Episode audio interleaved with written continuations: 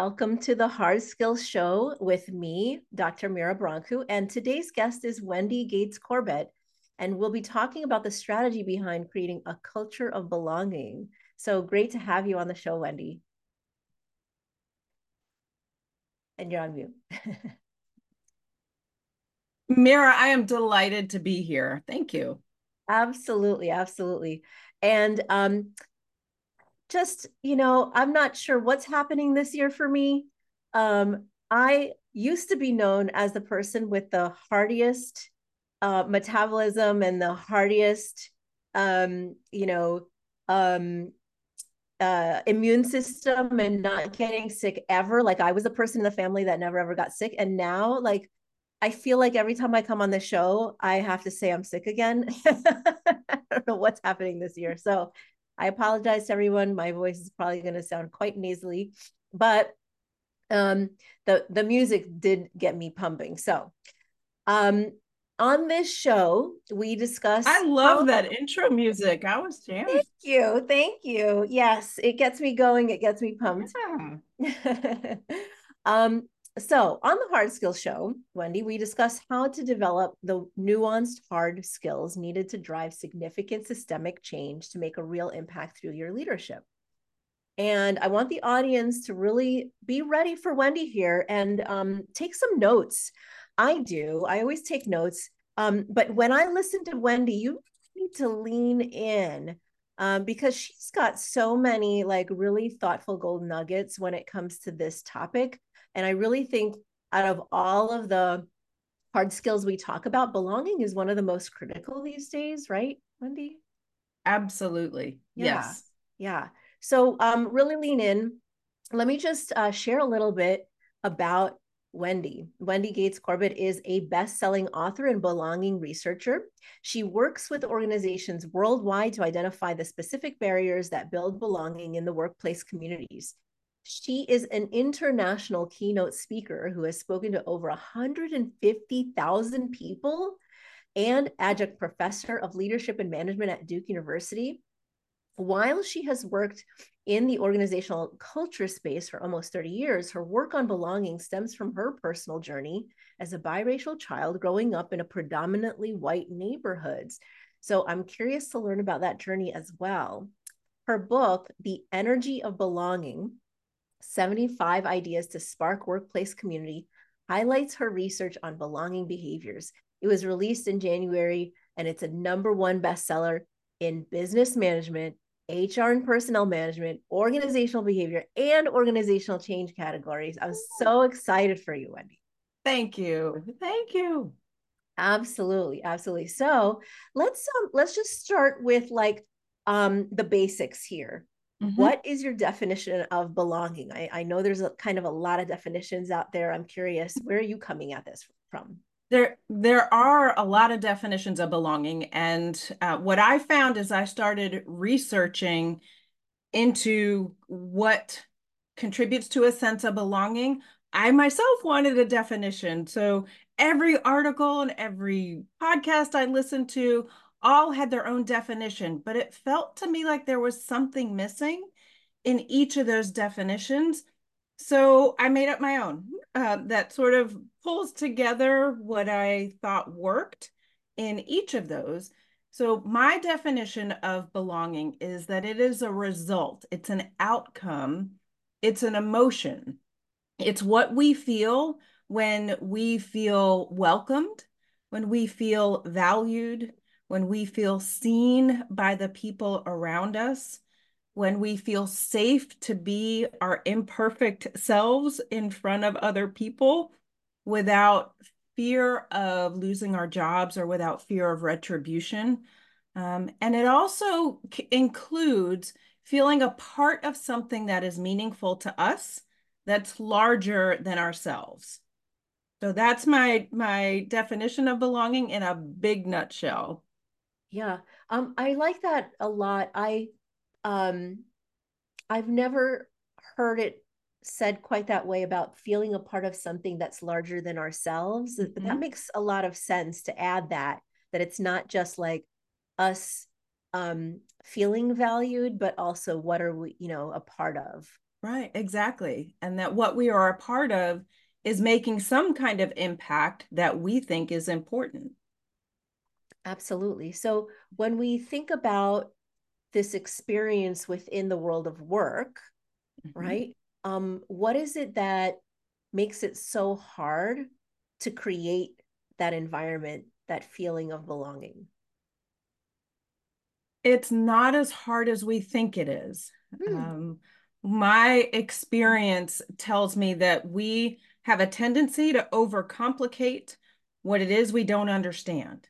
And many of us think we don't understand belonging. And so we make it incredibly complicated. We think that it is a complicated construct. It's vague, it's nebulous. And what it actually is, is an outcome of how we behave. It's a result of human interactions and how we treat each other. So that's actually the basis of my research. When I, I went out searching for what behaviors create a sense of belonging, what behaviors contribute to us feeling a sense of belonging in our workplace communities. And what I found is that far from being complicated and complex, it is simple behaviors that actually contribute to a sense of belonging. So for example, what I found in in all of the resources that I devoured as I was trying to understand what um, wrap my own head around uh, belonging, what I found is that there is a lot that goes into contributing to a sense of belonging.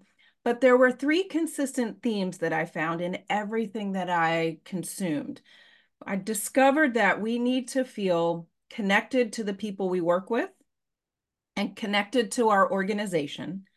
Um, we need to feel respected by our peers and by our leaders, and we need to feel protected. We need to feel safe to, um, to be ourselves, to be seen as ourselves without major fear.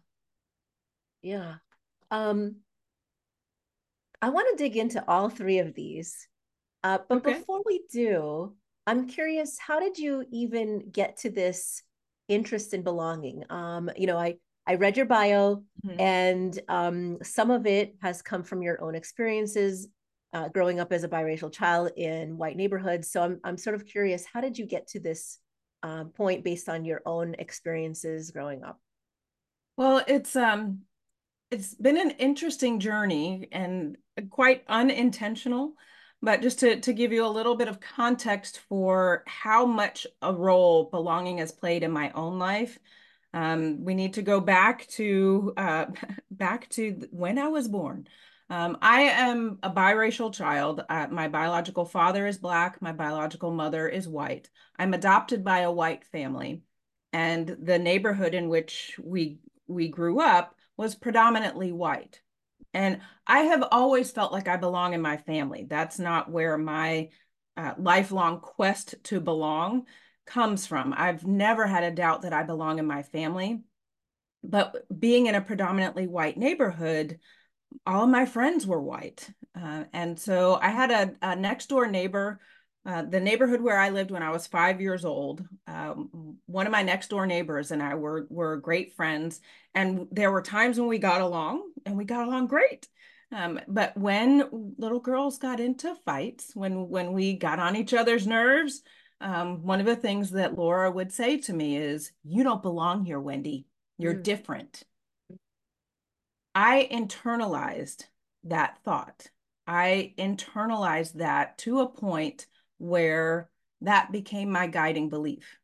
Mm. Um, I believed that if you thought that I was different from you, then I wouldn't belong.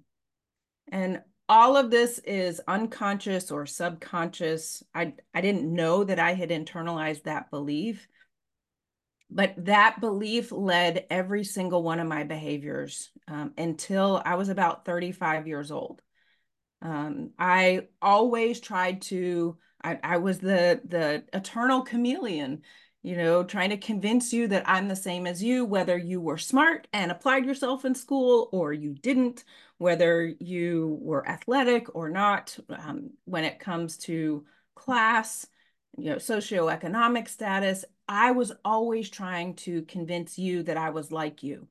And that meant that I was on on high alert all the time because I had to to um, figure out whether I had been convincing you. And then if I had, great, I had to make sure that you were still convinced.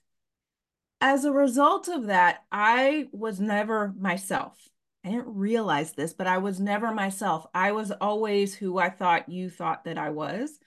Um, I was never seen as a leader in my professional setting because I was always afraid to voice my opinion. Mm. Because what if my opinion was different from yours? So that's how uh, that's that's the basis of my experience with belonging. Um, and i i was not aware of any of this until i had an experience at a stoplight when i was about 35 years old. And everything was fine in my world. There was no drama. I was by myself. And i pull up at a stoplight and on one side of me is a car of black women and on the other side of me is a car of white women. And out of nowhere, I flipped out because I didn't know who to try to be like. Mm. All right. I had this identity crisis at a stoplight induced by my own thinking, trying to fit in with strangers who had no idea that I even existed. Um, and that was when I realized how much the you don't belong here, you're different statement um, contributed to who I was. And at that point, I started to shift very slowly, but very steadily shift my thinking of and my concern, my guiding concern about what you think about me and who you think I am. And I started to become who I really am what a powerful powerful story. I um i was really drawn to it both from a personal level um and you know my own experiences of belonging and i'm sure that when people listen to this they'll resonate in their own way from their own stories of belonging or not exactly. belonging right? Yeah. And um how interesting that that's the moment that came up for you you know each person probably can think of like the moment it came up for them as well so when we come back um, from the break which is mm-hmm. coming up mm-hmm. i would love to hear you know more about um, number one how did you sort of blossom out of that how did how did you know you you had your sort of revelation and then what? You know what did it take?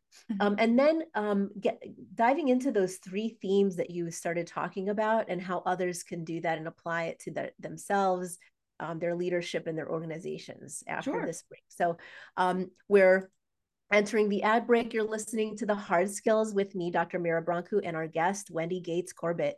We air on tuesdays at 5 p.m eastern if you'd like to join us online and ask questions, you can um, on LinkedIn or YouTube at talkradio.nyc. And we'll be right back with our guest in just a moment. Are you a conscious co creator? Are you on a quest to raise your vibration and your consciousness? I'm Sam Leibowitz, your conscious consultant, and on my show, The Conscious Consultant Hour Awakening Humanity, we will touch upon all these topics and more. Listen live at our new time on Thursdays at 12 noon Eastern Time. That's The Conscious Consultant Hour Awakening Humanity, Thursdays 12 noon on talkradio.nyc.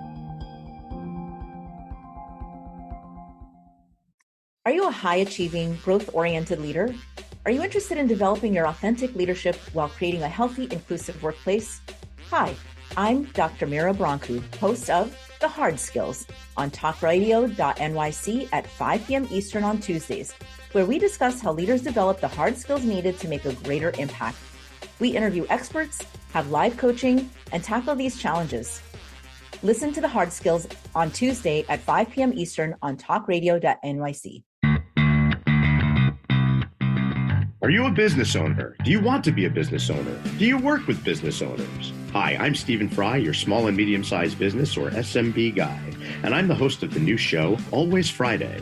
While I love to have fun on my show, we take those Friday feelings of freedom and clarity to discuss popular topics on the minds of SMBs today.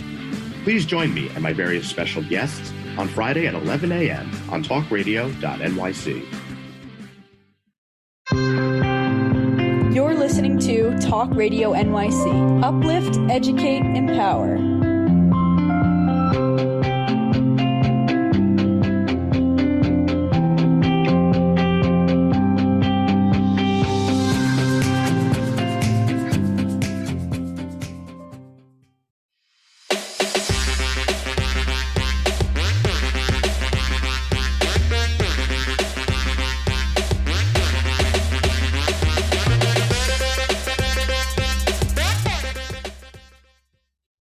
Welcome back to the Hard Skills with me, Dr. Mira Brancu, and our guest today, Wendy Gates Corbett. And we're talking about the energy of belonging. And um, Wendy, you just got done sharing a really powerful story, your mm-hmm. own story of belonging. And um, that pivotal moment when you realized um, that you were butting up against your own sort of internalized, uh, you know, um, uh, feeling of lack of belonging. Mm-hmm. And so the first question for me is how did you get out of that? I think a lot of people would want want to know for themselves as well, like what it what it takes to move um, to a different place with this. Well, I it's something that I still work on continually. I am not um, cured of a fear of not belonging because I think it's it's universal. Um, what what I found that worked for me is um, at that stoplight, I heard a voice in my head that said, What about me? What do hmm. I like? What do I want to do? And those questions helped me crawl outside of your head and back into my own. And so what I did is as I would realize start to realize that I was starting to think, oh, I wonder what they think about me. I, I bet they think I'm you know, fill in the blank. As I started to have um, those thoughts, I would ask myself, what about me? And that would help me pause that train of thought, that spiraling into over concern about what other people are thinking about me and what um, what box they're putting me in. Um, and so those questions remind me to stay within my own head and to focus on being who I am. And those questions really inspired me and spurred me to start blossoming, to be the real person that I am. As I started doing that, I actually started meeting a totally different kind of people and I I became friends with and did work with and still do um, have people in my life who are the kinds of people I wanted to attract in my life in the first place. Mm. So it is continual. It's you know I still have a, a um, questions. I still have times when I feel like I don't belong, and those are times when I I tap into my own heart. I soothe my spirit and remind myself um, that I have value simply by being me, not any value that you place on me. Powerful, powerful, Wendy. Um, it's making me think of a couple of things. Number one, just my own journey of, um, you know, we came to this country as as immigrants, and um, the the place that we moved to, in some ways, was a good thing for for me and my family because it was in a place in New York full of immigrants, and so um, English was not a first language for most of us. Um, on the other hand, you know, as um, we grew up and and uh, we moved to other areas, um, that wasn't always the case. And so um, this questioning of belonging did come up for me many, many times. Um, and it's interesting how different people like deal with this, right? Like mm-hmm. there are people who turn into chameleons, just like you mm-hmm. and um, they could just figure out how to fit in everywhere. And for for me, um, I'm in the camp of um, no, I'm not going to be like anybody at all. And I'm not going to even let you in, and it's going to be really hard to get in mm-hmm. with me, you know. And it's a very like it's a total defense mechanism, just like the chameleon thing, right? Mm-hmm. Um, it's just not allowing ourselves to be connected one way or another but instead putting some kind of barrier, whether it's I'm going to pretend I'm somebody I'm not, or I'm going to mm-hmm. not let you in at all. It's still a wall, right? Some right. kind of like um, difficulty um, or or creating a lack of connection, actual yeah. feeling of connection, and it sort of um, gets me into this first of your three phases connection, right? Mm-hmm. So um, the first um, theme is getting connected to um, people within your organization and the organization itself. Mm-hmm. Um, how do you create that experience? Well, the um, the the way that I sought to answer that question was um, I wanted to identify what behaviors I wanted to share the behaviors that help us create connection, and I assumed that the answers were already out there, that somebody else had already figured it out. So I was scouring everything I could find and didn't see any any resources that were geared directly towards the largest audience in in an organization, the frontline employees. I saw some information related to um, and relevant to leaders. I saw um, resources geared towards HR and talent development, organizational development, but I didn't see significant resources identified in targeting frontline employees. So I do what I usually do when I have a question about what is it that that um, helps you. I asked my network. I started asking other people, what's one thing that your colleagues do that help you feel connected to them? What's one thing that your leader does that shows that they see you or that they express interest in you. So I created a survey called the Belonging at Work Survey that is open-ended questions that's designed to crowdsource behaviors that build connection, respect, and, um, and a sense of protection. So when it comes to creating connection, again, we, we tend to overcomplicate um, what it is that creates connection. We think that many of the leaders that I work with think, oh, it's going to take a, you know, an offsite half day retreat or, um, you know, a multi thousand dollar budget or an organization wide cultural transformation initiative when it could not be farther from the truth. It is simple behaviors that create a sense of connection and it's demonstrating interest in what's going on in your life um, you know, how was your weekend? Or creating time in a team for team meetings. Occasionally, not even every single meeting, but occasionally adding a couple minutes to a meeting to invite a couple people to share um, a story about one of the photos on their phone, you know, one of the last 10 pictures on your phone. Tell us about it. Or if there is um, a holiday coming up, like for example, we're about to celebrate the Chinese New Year in the class that I teach at Duke, many of my my students are Chinese. So um, I can tell you that on Monday I'm gonna I'm gonna ask a couple of our students if they'd be willing to to explain the um, the meaning behind Chinese New Year, demonstrating an interest in their culture. So these are really simple behaviors that don't have to take a long time that demonstrate interest in learning more about the person. And I want to clarify that that doesn't mean that that um, we're violating privacy or um, pushing a boundary, a personal boundary of how much someone wants to um, share about themselves.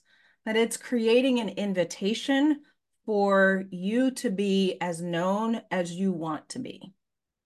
It's um, bringing up something that I am realizing so so um one of my jobs is within a large organization mm-hmm. and um, on that team there are a few people who are really really good at this connection thing and so they started something just literally just probably be, because it, it comes naturally to them you know mm-hmm. grassroots stuff it wasn't started by leaders every Monday they put like a little fun emoji about happy Monday, right? And so recently um they did one where uh they said hola, you know, and then another person chimed in and all of a sudden like we were all saying um, good morning in a different language. Mhm. And sometimes that was like literally an international formal language, but sometimes Uh-huh. it was like a vernacular, like, I'm from the Midwest. I'm going to say, hey, y'all, you know? and all of a sudden we got to know each other from a very simple, like grassroots exercise. It just came naturally, right? yes, that's a perfect example. and it was organic. Exactly. Mhm. Um, totally organic. Okay, so um, let's move into your second theme, respected by peers and leaders. Mhm. Um, to me, I feel like the the themes that you have, they move into, in my opinion, Mhm. uh, harder and harder to achieve. And um, feeling respected, I think, is harder to achieve than feeling connected. So I'm curious to hear what you learned about this one. we feel respected when we sense that what we contribute to an organization, to our department, to a project is seen as valuable um, and is recognized when we are appreciated, when someone says thank you, you know, when someone asks for our advice. Oh my gosh, really? and you, you know you want my advice about um, about slides or about lighting in your office or where to go to to adopt a kitten you know it doesn't even have to be work related so it is when we feel like the time that we commit to an organization the sacrifices we make um, and the talent that we bring are recognized and appreciated by our peers and our leader or leaders. And how would you separate? So in my eyes, I see recognition and respect as as different. Mm-hmm. Um, mm-hmm. And sometimes you can respect people, but not necessarily recognize them publicly or whatever, and vice mm-hmm. versa. So, um, how do you see them as as different? I agree that you can have one without the other, um, but but recognizing someone's contribution or acknowledging someone's contribution, their skills, their talents, um, and their time, you can do that without respecting them. But it is by acknowledging the uh, the way that they the impact that their skills have had on the project, on the department, on the organization, um, can go a long way in saying the talents and skills you bring are making an impact here um, and are respected here. Yeah. So you Let can also just, you like, can go ahead. I was gonna just like put a highlight on the fact that you just said you can technically recognize without respecting, and people know it when you do it. Yes. So don't do it. yes. Like there are some leaders that like um sort of read like oh i'm supposed to recognize people it's so annoying like i really don't like mm-hmm. spending all this time recognizing every single person and so then they do it um in a way that you can you can feel it's annoying to them yes right mm-hmm. and if it's not coming from a place of true like belief in others um or a value of what yes. they bring that is exactly. not respectful people get people feel it. oh yeah. And that does more damage than doing nothing is to try to play it off. Absolutely. Yes. Absolutely.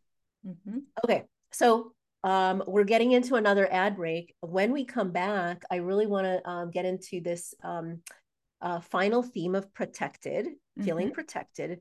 Um, you're listening to the hard skills with me, Dr. Mira Brancu, and our guest, Wendy Gates Corbett. We air on Tuesdays at 5 p.m. Eastern, and we'll be right back with our guest in just a moment.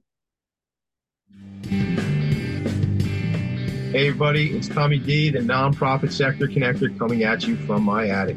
Each week here on talkradio.nyc, I host a program, Philanthropy in Focus. Nonprofits impact us each and every day, and it's my focus to help them amplify their message and tell their story. Listen each week at 10 a.m. Eastern Standard Time until 11 a.m. Eastern Standard Time, right here on talkradio.nyc. What really drives success in business? Introducing Intangify, the show that explores the intangible assets that create value and growth. I'm Matthew Asbell, your host and an attorney focused on innovation. Join me Fridays at noon Eastern to discover how innovation, culture, and other intangibles shape thriving companies from startups to established businesses. We'll share strategies to unleash your business's true potential. Tune in live on talkradio.nyc Fridays at noon Eastern and Intangify your business today. Were you an essential worker during the pandemic? If you needed to learn stages of epilepsy, did you depend on advocates? Did you use new innovations to cope with mental and neurological issues? Maintaining high quality of life and keeping good mental health are what we all strive for. I'm Frank R. Harrison, host of Frank About Health, and each week top healthcare influencers, professionals, and innovators answer these questions and more. Stay tuned on Thursdays at 5 p.m. on talkradio.nyc, and I will continue to be frank about health with all of you. You're listening to Talk Radio NYC at www.talkradio.nyc. Now broadcasting 24 hours a day.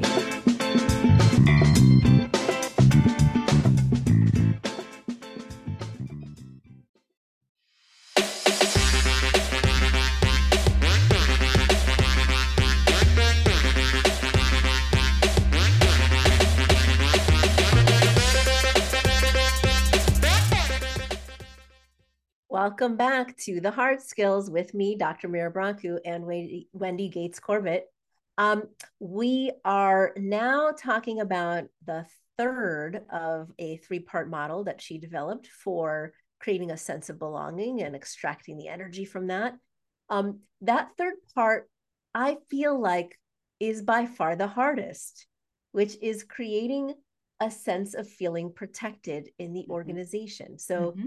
um, I can't wait for you to tell us a little bit more about how to do this well. Well, fortunately, this is um, an area where there is already a lot of research and a lot of resources. This is very closely related to psychological safety, which I am thrilled is really front and center in organizational culture work. Um, when it comes to feeling protected, that is um, when we feel like we we know that we're imperfect. I know that i am not a perfect being. I know that i have some strengths and i know that i have some weaknesses. And many of us feel like there are neon signs pointing to our weaknesses. And we are afraid that our weaknesses will be used against us or that we'll be punished for them or or um, they are a threat to us. We're afraid you're going to find out about them but when we are um, in a protected space, when there is a um, psychological safety that is built on trust, interpersonal trust, then we know that we can be our imperfect selves. We are comfortable being willing to raise our hand and say, I have a question. I'm, I don't quite understand this, or I need some help, or I have a concern or I have a really crazy idea. I just want to throw it out there and see what you think. Uh, that happens when we are comfortable or not as uncomfortable being vulnerable. So, one of the things that we can do to create safe space is create a um, model the behavior by being willing to be vulnerable about something. Now, I'm not saying um, go all into the deep end with what you're vulnerable about. Um, one of one of my favorite examples of um, of creating a space of vulnerability is having a failure party where we all share one of the the oh my gosh I can't believe I sent another email where I forgot to send the attachment or I hit reply all instead of just reply where uh, where a couple of people, not even everybody, but a couple of people share some of their recent uh, errors or mistakes, and then we can all laugh about it, and there is that release when you are no longer holding on to the shame of that uh, that last email. Um, it is creating a space where we are willing to be vulnerable, and that happens when somebody somebody's got to start yeah. Yeah. Um, you know, I, I, um, in some ways, I see leaders getting better at this. Mm-hmm. Um, you know, we um, we know about um, Patrick Lencioni's five behaviors of a dysfunctional team, and um, he says that the um, greatest challenge that you know leaders must overcome is their need for invulnerability. Mm-hmm. And um, I see many leaders, especially within the mission driven organizations that I work in, servant leader types, you know, Mm-hmm. they lean into this um, pretty well.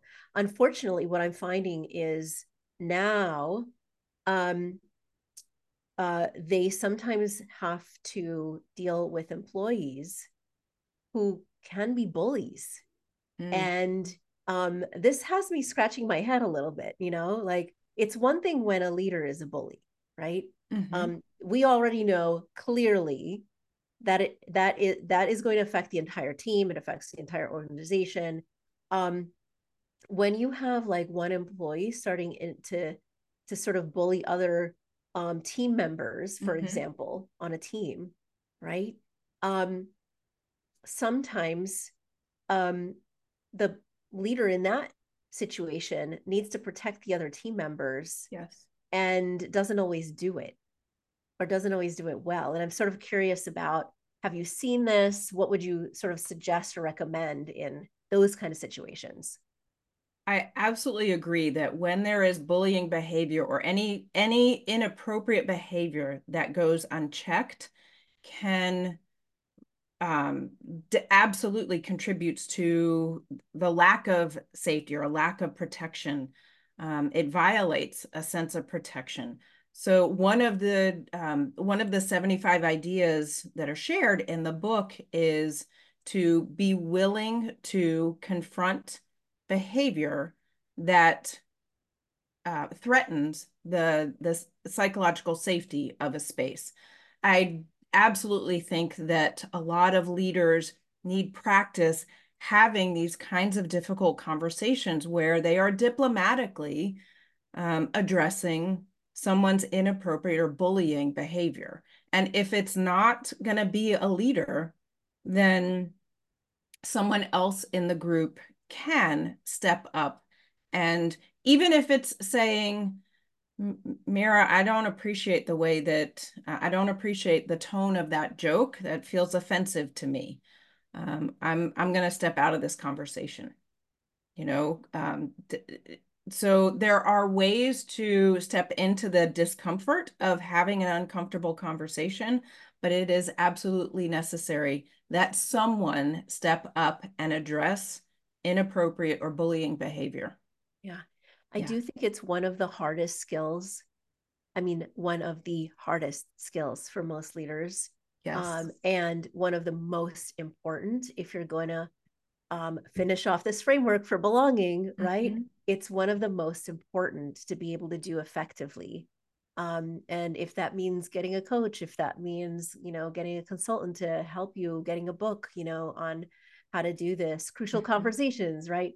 Um, there are um, ways to practice at lower levels to get to the point where you could do it really well at higher levels.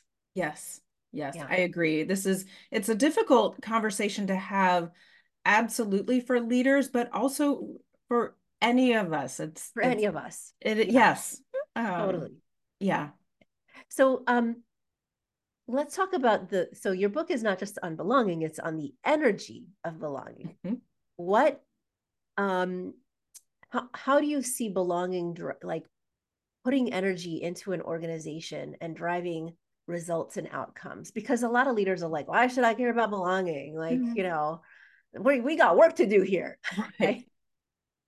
Well, it sounds for many people, it sounds woo-woo, um, especially because I've I've landed on the energy of belonging. I understand where um, people who tend to think that belonging is woo-woo or or soft or fuzzy, fluffy.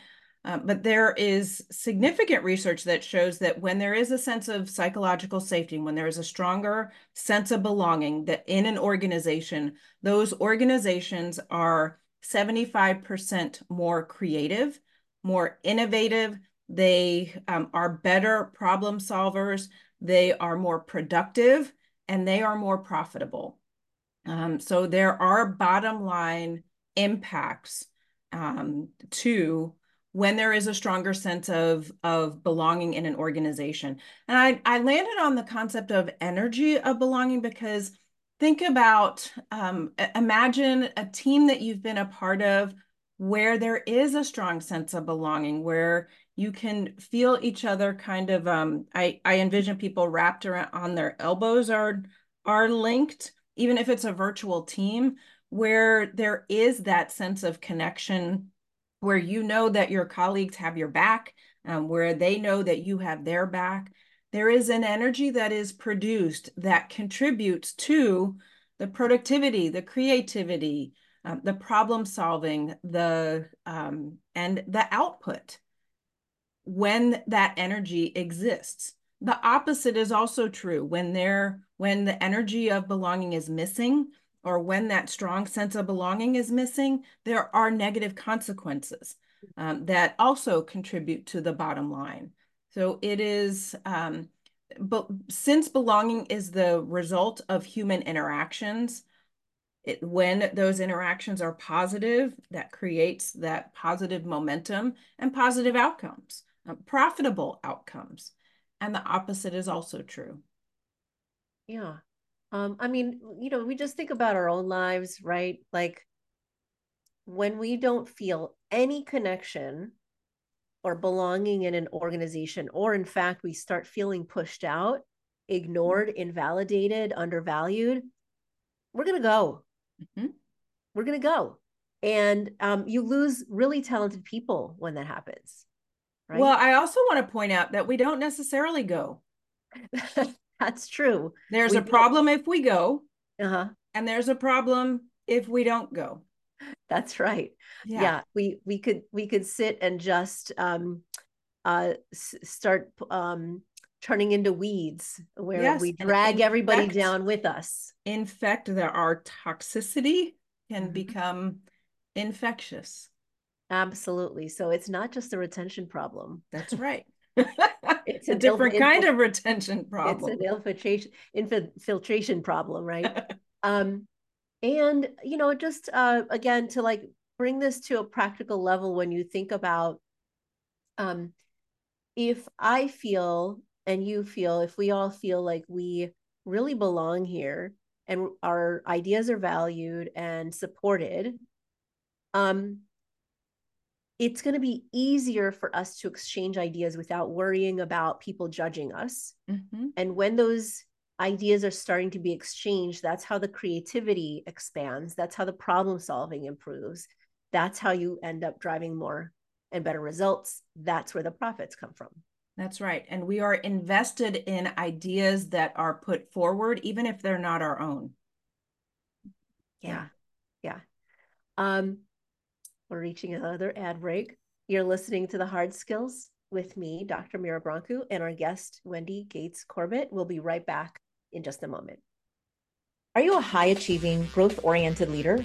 Are you interested in developing your authentic leadership while creating a healthy, inclusive workplace? Hi, I'm Dr. Mira Brancu, host of The Hard Skills on talkradio.nyc at 5 p.m. Eastern on Tuesdays where we discuss how leaders develop the hard skills needed to make a greater impact. We interview experts, have live coaching, and tackle these challenges. Listen to the hard skills on Tuesday at 5 p.m. Eastern on talkradio.nyc. Hey, everybody, it's Tommy D, the nonprofit sector connector, coming at you from my attic. Each week here on talkradio.nyc, I host a program, Philanthropy in Focus. Nonprofits impact us each and every day, and it's my focus to help them amplify their message and tell their story. Listen each week at 10 a.m. Eastern Standard Time until 11 a.m. Eastern Standard Time, right here on talkradio.nyc. Are you a business owner? Do you want to be a business owner? Do you work with business owners? Hi, I'm Stephen Fry, your small and medium sized business or SMB guy, and I'm the host of the new show, Always Friday. While I love to have fun on my show, we take those Friday feelings of freedom and clarity to discuss popular topics on the minds of SMBs today. Please join me and my various special guests on Friday at 11 a.m. on talkradio.nyc. You're listening to Talk Radio NYC at www.talkradio.nyc. Now broadcasting 24 hours a day.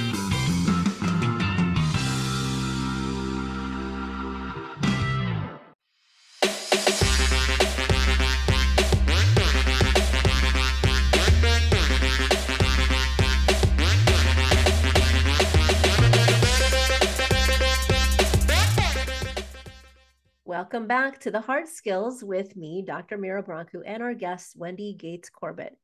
Now, we have um, talked all about the different ways that you can engender belonging and how um, clearly you can sort of track that your organization, your company can do incredibly well in terms of its results, its outcomes profit profitability, creative, innovative products and services, when you can put in place these three pillars of connectedness, respectedness, and protectedness, right? And um, so we can see that um, if you target the root cause, it has an effect on the output, right? And so some leaders might wonder, um, can this be measured? Can can I put in place some of these things and measure progress of belonging? It seems kind of difficult to do, and I'm wondering what your thoughts are on that. We can definitely measure um, uh, the the um, impact of and degree of belonging. Um, one of the ways that I, I encourage the organizations I work with to use is to tap into their engagement surveys. There are indicators of belonging that they're probably already measuring. So I know that I don't want to add to yet another um, source of measurement. So I often look at the engagement survey questions. Several of the organizations I'm working with now, where um, we're getting, we're reading through um, and editing some of their engagement um, survey questions but you can look at the questions that that reflect um, some of the Gallup questions. Do you have a, a best friend at work? Um, do you have? Do you feel your manager uh, recognizes your you know your uh, your contributions? Um, the degree of trust that you feel. So there are questions that are already being asked in many organizations that we can look at as measures of um, of belonging. That's great. Um, so, if people want to learn more about how to work with you around this, where can they find you? Well, you can find me. Uh, my website is wendygatescorbett.com. You can also connect with me on LinkedIn. And as um, as one of the things that I do, um, one of the things that that I do on my LinkedIn profile is I every single day I um, I post a tidbit of from my survey responses, from my research, single simple things that people can do to create a stronger sense of connection, respect, or or protection. So um, every single day there is a tidbit, an idea that you can um, you can either implement right away or use it to to spark some a creative um, change, a, a create another creative idea, a riff on that idea. Awesome. Um, if you're watching live or the recording, I am showing wendygatescorbett.com, C O R B E T T.com. Um, her amazing, beautiful website here where you can find um, why belonging, for example. And um, she gives, you know, a really um, good recap of what we just talked about, right? Um, and you can see what other uh, presentations and media um, that she talks about, the energy of belonging there. Um, and then you have a, another website here mm-hmm. as well. You want to share about this this one? Yep, my other my other website, uh, my company name is Signature Presentations, and that website is signature-presentations.com. There's some information about my belonging work, um, but also there is um, information about presentation kind of consulting that I do. Awesome. All right. So I want to just um, share a little bit more about your website. I'm just going to go back to this. And um, you mentioned um, where where can people find the um, you mentioned an assessment or questionnaire. Is that right? Um, yes, it's it's in the um, it's posted in the book, and actually oh, they the can um, they can get the book on Amazon. Um, but one of the things that I want to point out is that my my whole reason for writing the book and doing the research is to make belonging doable. Um, so it is my hope that you you read some of the the 25 ideas that you can use to connect with your colleagues and be like, really? It's this simple? Because the answer is yes, it is that simple. Um, so one of the things that you can do as a leader is in an upcoming team meeting is to ask have your have your team fill in the blank one thing that my colleagues do that help me feel connected to them is or i feel um, i feel particularly vulnerable or unsafe when um, and then have people share their responses. You can even do it anonymously. Um, the survey that i distribute when i work it with organizations is anonymous so that people feel comfortable um, being uh, being transparent, um, and then use those responses to generate more uh, to generate ideas for how you can build a, a, stronger sense of belonging. Yeah, absolutely. I think that's um, because of the fact that I mean you you started saying it because of the fact that people overcomplicate this they then don't know where to start with just asking simple questions yeah. um, of their employees and their staff and their leaders. Um, I'm also thinking about um, sometimes leaders are lonely and sometimes they don't feel a sense of belonging. I'm sort of curious about your thoughts on that. Yeah, it's um, when I work with organizations, sometimes a, a leader will reach out to me and say, my my direct reports um, need a you know a, I want to encourage a stronger sense of of belonging in my direct reports with with these people and I always start with the leadership the highest level that I can access. I want to start with that leader group mm-hmm. um, because particularly because many leaders think that really do I have to invest you know time and resources effort? And and when we have the conversations of really you too?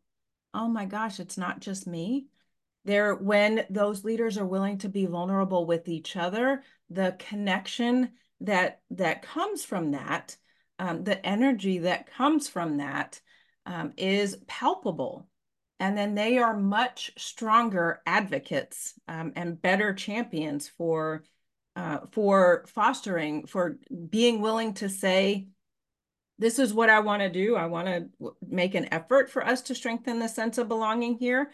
And I'd like your help. Are you willing? I could really use your help. Um, will you help me, please? You know, so oftentimes leaders um, feel like they have to have all the answers. But when a leader is willing to say, I don't have all the answers, and I'm asking um, for your guidance or for your input, you know, it actually creates a, a stronger sense of of connection. Yeah, yeah, yeah. and it, it, these days when it's more important than ever before to have strong leadership teams, not just one individual leader, mm-hmm. but in you know leadership teams, um, who can drive the teams of teams, right? Mm-hmm um, that's where it starts with. It starts with them feeling a sense of belonging and them yes. feeling a sense of connection amongst them and them feeling a sense of protection and respect among them. And it's a trickle down effect. I mean, there's research on that, that the, mm-hmm. there's a trickle down effect. So, out of all of the things that we talked about, what is one final thing that you want people to take away out of all the things that we talked about? So many what is one thing you want people to take away from today? wherever you sit in an organization, wherever you sit in your organization, you have the power and the ability to contribute to a sense of belonging in um, in your colleagues and they will appreciate it. So you have the power you have the authority you have the time you have the budget and now you have some ideas. What a wonderful message. It's all within us. I mean mm-hmm. this is completely within our out of all of the things that are not in our control this is the one thing that is in our control that we can help other people people feel a sense of belonging around us in our sphere of influence. Exactly. Yeah. Thank you again wendy for uh, coming on and thank you talkradio.nyc for hosting. And we'll be um, back with you next tuesday with another episode of the hard skills